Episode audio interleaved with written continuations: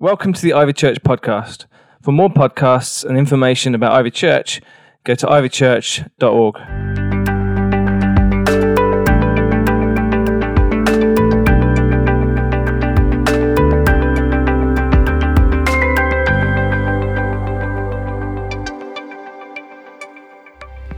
It's good, isn't it?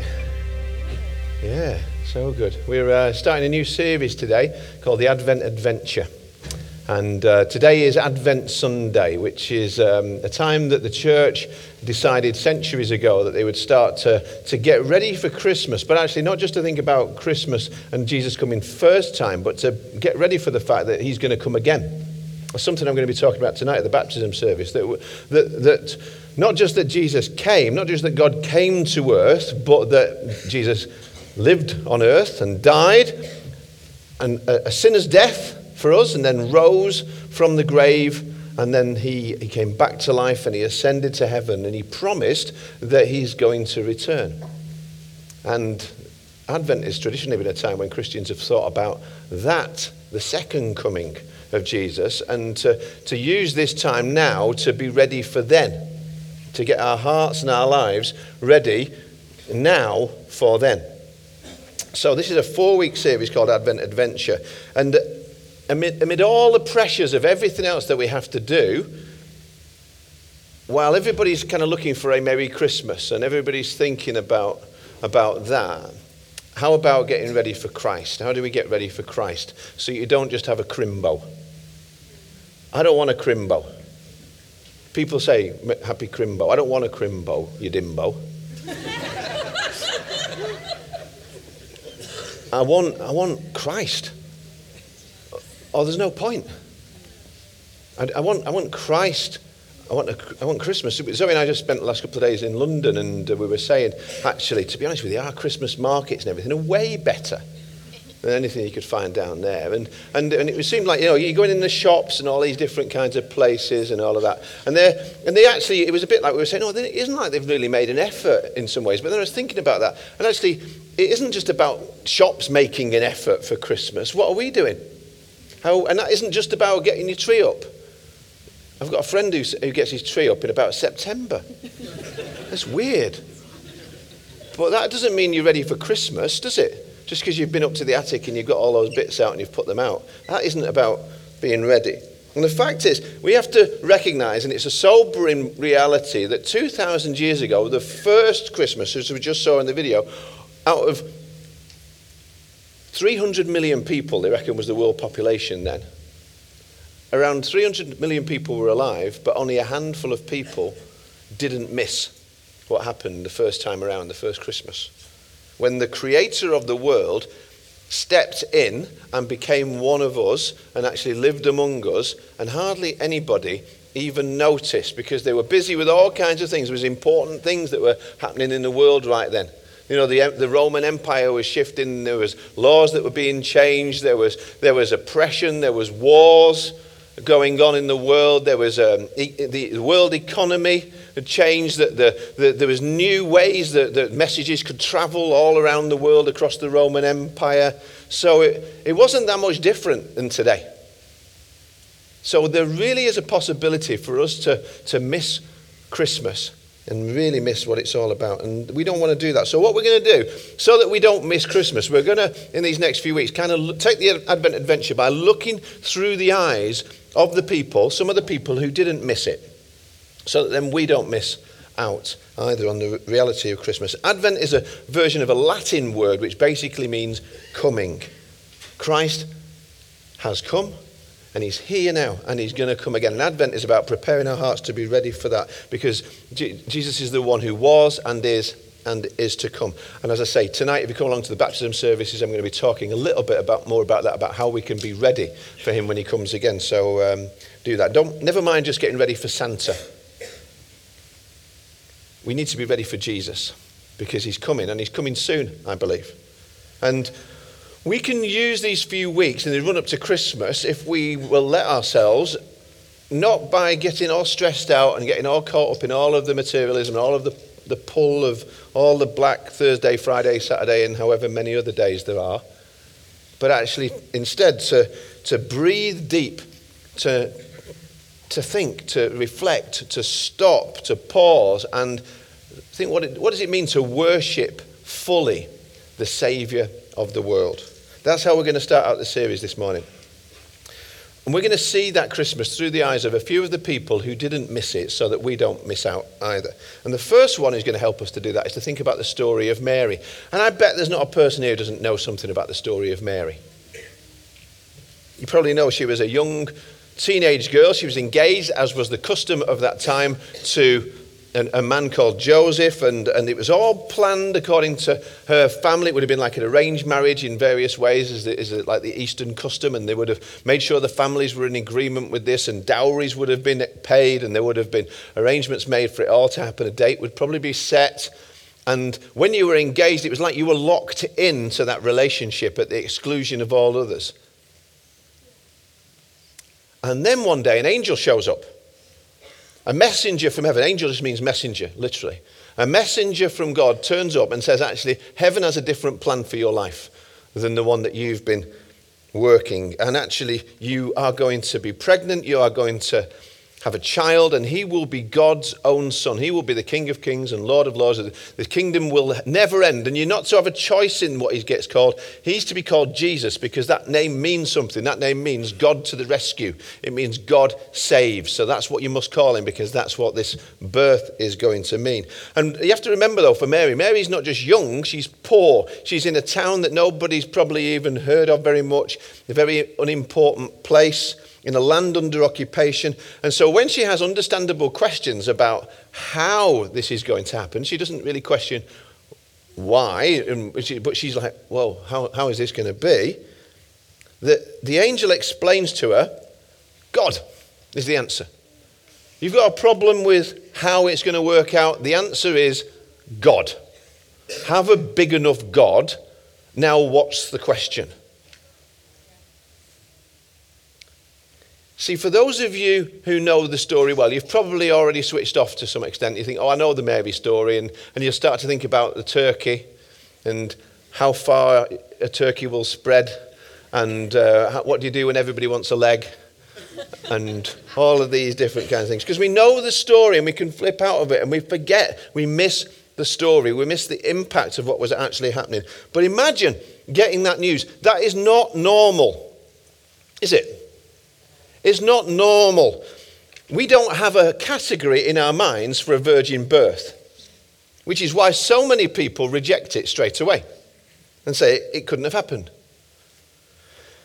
Imagine what she did with it, because she'd never heard of it either. And she's been invited to be a part of it, to have God come and actually live inside of her womb. And that's the real miracle, actually. Not that a human would have a baby without a father. To be honest with you, science can do that these days. And in some ways, our culture is trying to do it more and more and more and more and more. To remove fathers out of the picture. The miracle is not that a human would have a baby without a father, but that a human would have a baby who is God. That's the miracle. It's not normal. I admit it. It's not natural. It's supernatural. That's what makes it super. And what we take for granted, because we know the story, had never happened before. And Mary had to deal with it. And she's invited to open her mind and open her heart and open up her life to, to be part of making this happen. But, but she would also have to count the cost of that and to know that to be pregnant out of wedlock would be causing more than a little bit of trouble, more than a little bit of shame for Joseph and for her family. It would be shameful in her villages. We know it, it could actually bring about the death sentence upon her. Can you imagine the worry? Can you imagine the anxiety that she would have felt about that? The fear and the rumours about what really happened about who the dad really was, which continued for centuries. So you can find, um, not well attested, but, but actually among some of, the, of the, some, some Jewish scrolls and things, talk about how, how Jesus, they call him Jesus ben Panthera, which is like Jesus, the son of some soldiers. That's what they said about Jesus. That Mary had an affair with a soldier or was possibly raped by some soldiers And that's how this came about.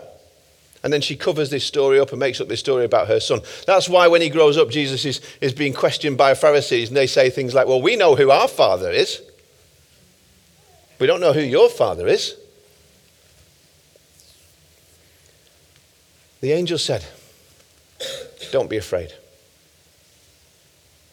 That is God's word to you and me too. In all of our times of uncertainty about right now and into the future, I've just been at a, a, meeting for the last few days with Zoe, and there was all kinds of people who were there from different churches, lead, leaders of churches across the nation. And it was interesting. At the end of it, Zoe and I said to each other, "Did you notice the theme that kept coming through? It wasn't like anybody planned it, but there was those words that just kept coming through. Don't be afraid. Don't be afraid. Don't be afraid. Whatever else is happening in the world right now, we can give way to fear. Don't be afraid. Now, look at her response. The, the, choice she makes, this is absolutely beautiful. She's a teenage girl, and the world just spun on its axis completely. How would somebody in our youth group respond? How do you respond? Well, a few verses on from having heard that message, she responds, and she responds with worship. She responds with a song. She recognizes God's presence with her. The angel said to her, Don't be afraid, and she chooses worship. How do you overcome fear? By faith. This is how you worship fully. Look at her response. What she says, what she sings out. My soul glorifies the word. That word, that word glorifies is often, is often translated magnifies. My soul magnifies the Lord. I'm going to see God bigger than this. I'm going to see you bigger right now than anything else that's going on in the world or in my world now, Lord. And my spirit rejoices. On the inside of me, the, the best part, the real, the me and you part, God rejoices in you because you are my Savior. He has been mindful. He's thought about me a lot. That's what that means. God's thought about me a lot. He's been mindful of the humble state of his servant. From now on, all generations will call me blessed. Not will call me unfaithful, not will call me the, the that young mother that, whatever, and all the negatives that she could. No, blessed. Everybody's going to call me blessed. For the mighty one has done great things for me. Holy is his name. In the middle of the stress of all of the unknowns, Mary chooses to worship what she does know. And you can tell from what she sings about, actually, Bible scholars will say she, she really knows the Bible because so many of these things that she says come straight out of the Old Testament. And she knows not just the Bible, but the one who wrote it. And she sings to him and she connects with him and she welcomes his presence right there and she's not afraid as a result of that. Even with everything that she doesn't know, she focuses on what she does know and she focuses on the fact that God is her Savior, that he's mindful of her. She knows God is thinking loving thoughts about her continually. She knows that she's chosen. She knows she has a purpose. She knows that she's favored. She knows that she belongs to God. She knows that she's blessed and that she's meant to be a blessing. All these things are what she chooses to focus on. She focuses on worshiping God, on a God who is mighty and holy and good and kind. And she just says, God, yeah, I want more of you. I just want more of you, whatever it means. I want more of you. Whatever it looks like to anybody else, whatever anybody else says, what anybody else thinks. I just want more of you. And before long, literally, everybody around her could see the result of what that kind of faith, what that kind of worship looked like. That she chose to fully worship and never mind what anybody else thought and never mind what anybody else said, which is so difficult these days. In the world of social media and what everybody else says and what everybody else thinks is so important to us. Now, we often say around here that worship isn't just singing songs, it includes it, but it isn't just that. And it isn't about just an hour on a Sunday, or it's about how you live your life and how you work and everything else that you do 24 7. That's all worship. But let me say this, and you can argue with me later by emailing I don't care at ivychurch.org.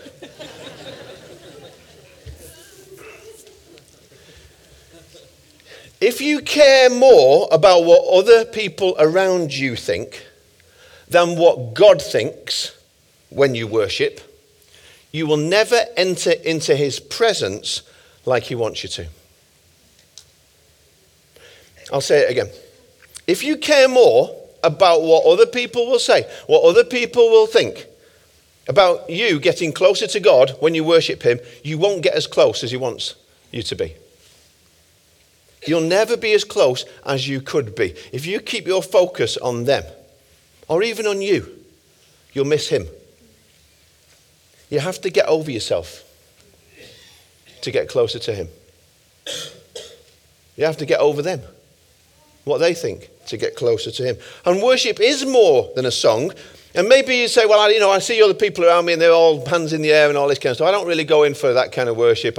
I'm not, or you could say, well, I'm not a big singer. Other people might be big singers and they're like, I'm not really a singer like that. So I, I don't kind of do that. I don't worship like that. Listen, you know, you know, you say, I'm not the world's best singer. Who's the best singer in the world right now?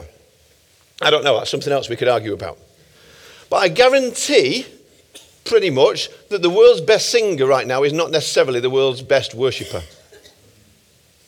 Because just because you're the best singer, just because you're the best musician, doesn't mean that you're going to be the best worshipper. Because in fact, I would think that probably some of the best worshippers and the best singers are worshipping all kinds of other stuff right now, other than the one who made them and the one who gave them the voice and the talent in the first place.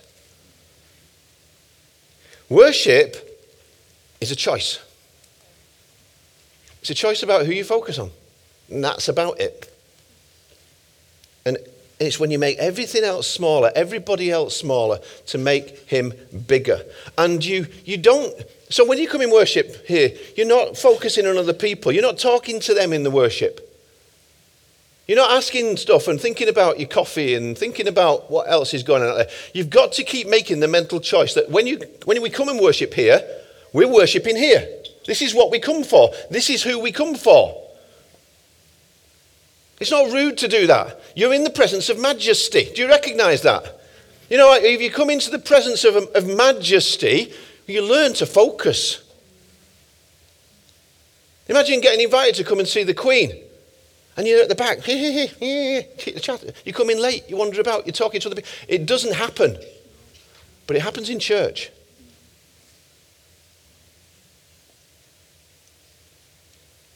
Worship is a choice to make yourself smaller and everything else except God smaller and to give your mind and your heart and to your focus to Him and just go for Him and just go for it and to recognize His presence, whatever that looks like. And if you can't do that in here on Sunday, please don't tell me you're going to do it out there in the week because I don't believe you. Do you come here ready to worship? Maybe during these next few weeks in the run up to Christmas, that could be a challenge I give to you. That you arrive ready to worship. I know that you've got stuff in your life, and I've got stuff in my life that will make that really difficult. We've all got things going on in our lives, believe it or not, not just you. But when I come in, what I'm trying to do when I get here is I start to really focus in on who I'm here for. Is God your first thought during this time when we're here? Or is it like Starbucks, people, car parking, and then eventually, if we warm you up enough, by the end, you're getting a bit close to God. And then you go out and say, Well, the worship wasn't very good today. No, it wasn't. It really wasn't. See, I know. I know what going for it looks like. I see it, and I go to an office party sometimes. People are really going for it. I see it when I go to a football match when people are queuing up to get there on time and they're ready to go. They don't miss the kickoff. I see it when I go to a concert and everybody's over nonsense that they're singing. But you know what? So often, what stops us being like that is what other people might think. When in fact, the truth is, they're not thinking about you. They're thinking about them and what people are thinking about them. They're not thinking about you. So you can choose to stop thinking about them and think about Him. Be mindful of the one who is mindful of you. All this stuff about mindfulness these, these times, that people are, as if it's some new thing. It's there in the Bible. God's mindful of us. Get your mind full of Him. Get your mind off all this other stuff. And you really start to worship fully. The next people, really quickly, is the shepherds over familiar picture of Christmas, get the tea towels out, put them on the kids, send them off to the nativity. They're going to be a shepherd. But if you did a documentary of Israel's dirtiest jobs back then, you'd, you'd pick the shepherds. These guys spent most of the time alone. They were nomadic. They were on duty 24 7 to look after the, the, the flock to protect them from rustlers and, and uh, animals that would come and try and steal them away or eat them. Poorly paid, underappreciated. The ultimate dirty job was the shepherd. They weren't allowed in the temple because they'd spoil it by their presence. They were the dirty ones. They were the, the outcasts. They were the unlikeliest people. Who would be that in our society today? I don't know. The people with the most undesirable jobs in, in society, the people on the fringes, the ones who live most disconnected, the ones who are furthest away, you would think, from respectable religion. But that's who gets the first invitation from God. That's who God sends out a special invitation. And not just one angel, but a whole sky full of angels. An angel of the Lord appeared to them, and the glory of the Lord shone around them, and they were terrified. But the angel said to them, Do not be. Do not be afraid. I bring you good news that will cause great joy for all the people. Today, in the town of Saviour, is born for you. For who? For you the Messiah, the Lord. This will be a sign to you. You will find a baby wrapped in cloths and lying in a manger. And suddenly a great company of the heavenly host appeared with the angel, praising God and saying, Glory to God in the highest heaven, and on earth peace to those on whom his favor rests. remember a great friend of mine, Eric, years ago, was saying that literally what you could translate that as the angels sang to them, You lucky people. You lucky people. That God would favor you like that, that he would come to you like that. You lucky people. And what was the shepherd's response to that? When the angels had left them and gone into heaven, the shepherd said to one of the, Let's go to Bethlehem and see this thing that has happened, which the Lord has told us about. So they hurried off and found Mary and Joseph, and the baby was lying in the manger. When they'd seen him, they spread the word concerning what had been told them about this child. And all who heard it were amazed at what the shepherd said to them. But Mary treasured up all these things and pondered them in her heart. The shepherds returned, glorifying and praising God for all the things they'd heard and seen, which were just as they'd been told. Notice, the shepherds weren't actually told to go, but they went anyway. They had to go. They wanted to go and to, to seek for themselves. They decided to go anyway. They dropped everything in, in, in their normal lives, their busy work lives, to make time to worship fully.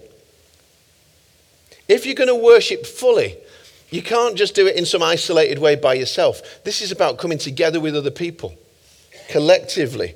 And then, having met with Jesus, they went and they told other people because good news is for sharing, not just keeping to yourselves. They left everything behind, all of their responsibilities.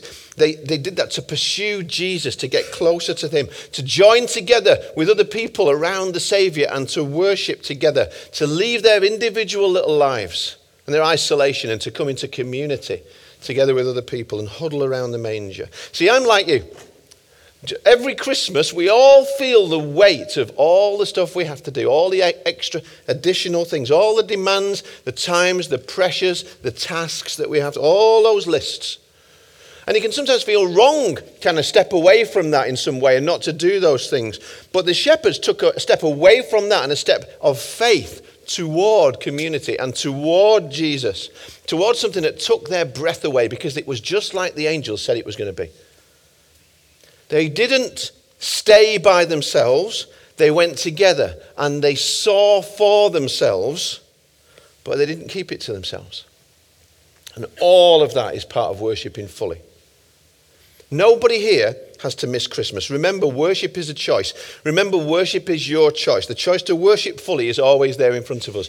Don't miss out on it. We're going to watch a little video before I come back and round off the talk.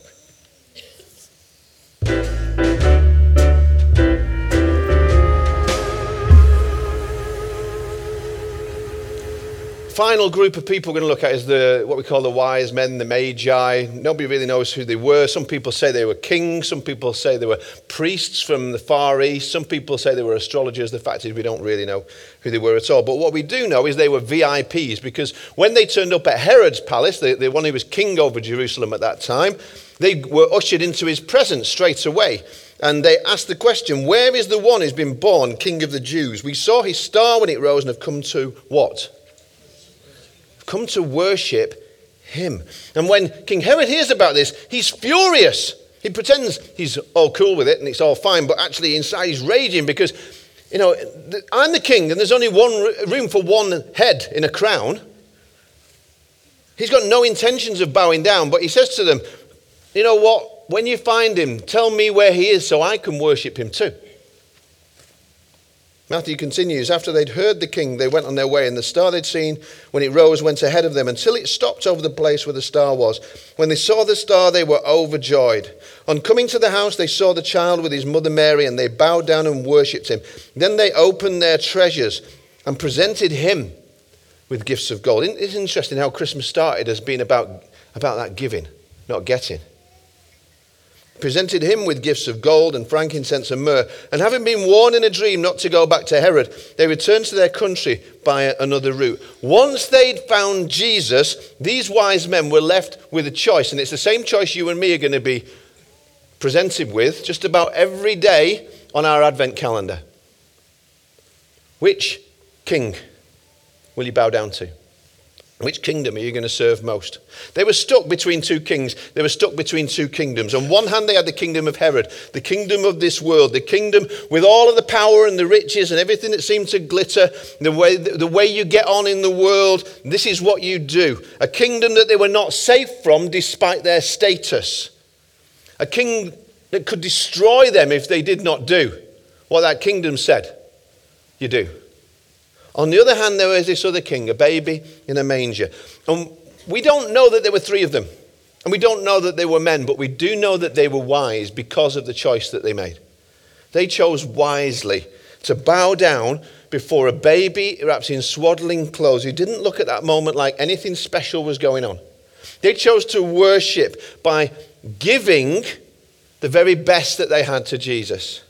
They honored him with the very best of what they had. They, they honored him with what they gave as well as who they were. And they said, You're the one that we were looking for all along. You're the true king, and we're going to worship you. And every day it's going to get clearer in the run up to Christmas that we stand between two kingdoms. There's the monarch of more. Or we can choose fully to worship the King of Kings and Lord of Lords. The truth about my life is this I have got more than enough. Compared right now with the vast majority of people in the world, where 1.4 billion people live on less than £1.25 a day, even if I didn't get anything else this Christmas, I've already got enough. You know, I've got enough nice clothes. I've got wardrobes full of them. I've got enough food to feed us for weeks in the cupboards. In a world where some people don't have enough to eat today. One meal. Maybe some people just would long, would love it. It would be a celebration if they got to eat two meals in a day. In most of our homes this week, something will happen. We'll open up a fridge and you'll do what I do quite often. I'll say, There's nothing to eat in this house. And it's not true.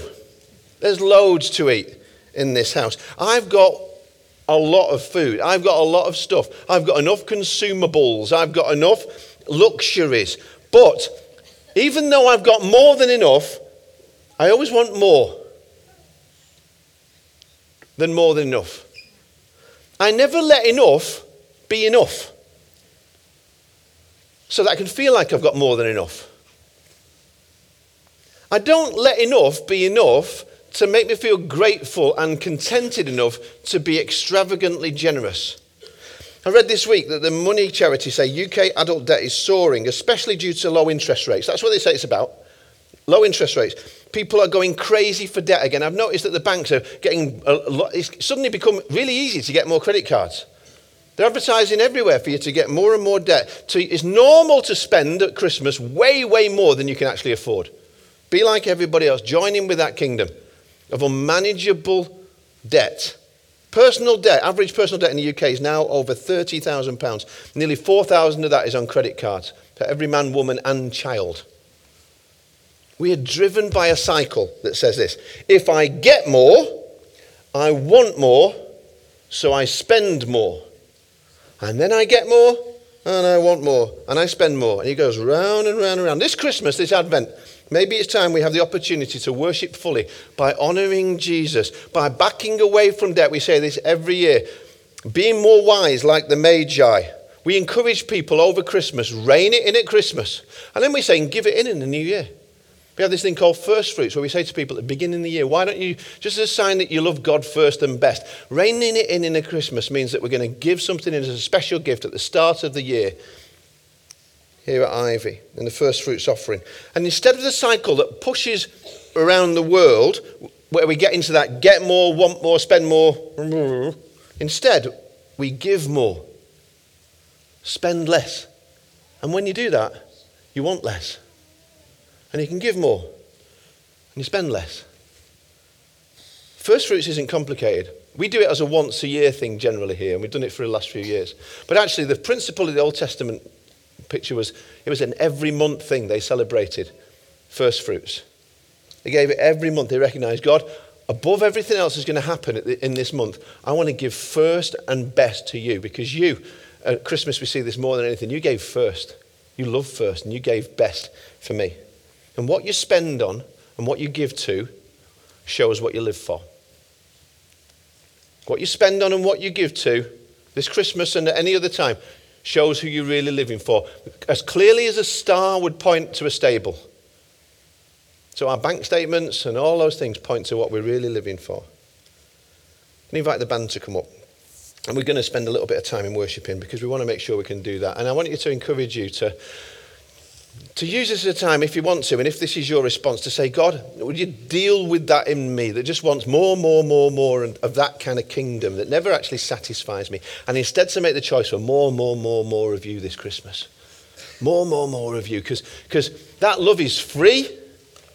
Cost Jesus everything to get it to us but it's the transforming love that changes something inside of a heart so that actually it, that circle gets bigger because I give more and I spend less and I want to give more. And I start to live better. I live a fuller life. It's better to give than to receive. And instead of just spending and being like everybody else, I love and I give and I'm grateful and I'm thankful. This time, two years ago, I was in a place called the Kibera Slum in Nairobi. We're going to give our Christmas offering to uh, something that's happening out in Kenya.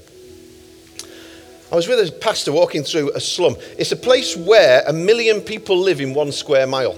And this guy was a pastor of this church. He took me into his church. It was probably smaller than that area over that, just that corner there. And we went in, and he told me with tears in his eyes, he pointed up to the, to the wall, and there was a white tablecloth of lace that was put up on the wall. And with tears in his eyes, he said to me, Look how much these people love Jesus. Look how much our people love Jesus. They've beautified the temple, he said, by giving the best so we could put that on the wall. You would have thought he was showing me a multi million pound facility.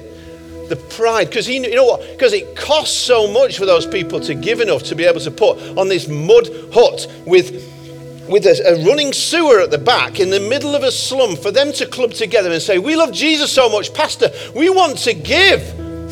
Would you help? Could we all get together? Maybe we can put together something. We can make a big, lovely white lace thing that sticks on the wall. And I said to him, I said, you know, I'd love to partner with you and pray for you. What can we do? Can we do anything as a church? You know what he said to me? No, we've got enough. I was thinking he was going to say, Oh, you could help with this, you could help with that. He said, No, we've got enough. He said, You know what? All I need is my Bible. That's what he said. And we went for a walk and he just loving people, telling them about Jesus. And he said, All I need is my Bible. He's got more than enough. He's the richest man I met in a long, long time. Shall we stand? Lord, thank you. I have more than enough. More than enough this Christmas. I don't want anything else. Not bothered. I just want more of you. Break it in us, Lord, that Black Friday mentality that is so dark. Break that in me. That just that idolatry of more and more of the kingdoms of this world and less and less. It shrinks my heart for you. Break it, Lord, in me, please. It's just a mess in me. I'm honestly disgusted with myself. So often, in the way I just live like people who don't know you, as if, as if you never gave me everything. I just want a little bit more. But Lord, I want a lot, lot more of you to transform me. I want to, I want to live more for you. I give myself back to you now in these moments of worship. Thank you, God. Love me. He came to earth. he came into poverty. For you know the grace of our Lord Jesus Christ, that though he was rich, yet for your sake he became poor, so that you through his poverty might become rich. Rich like that guy. He's got more than enough because he has the Word of God and the love of Jesus in his heart.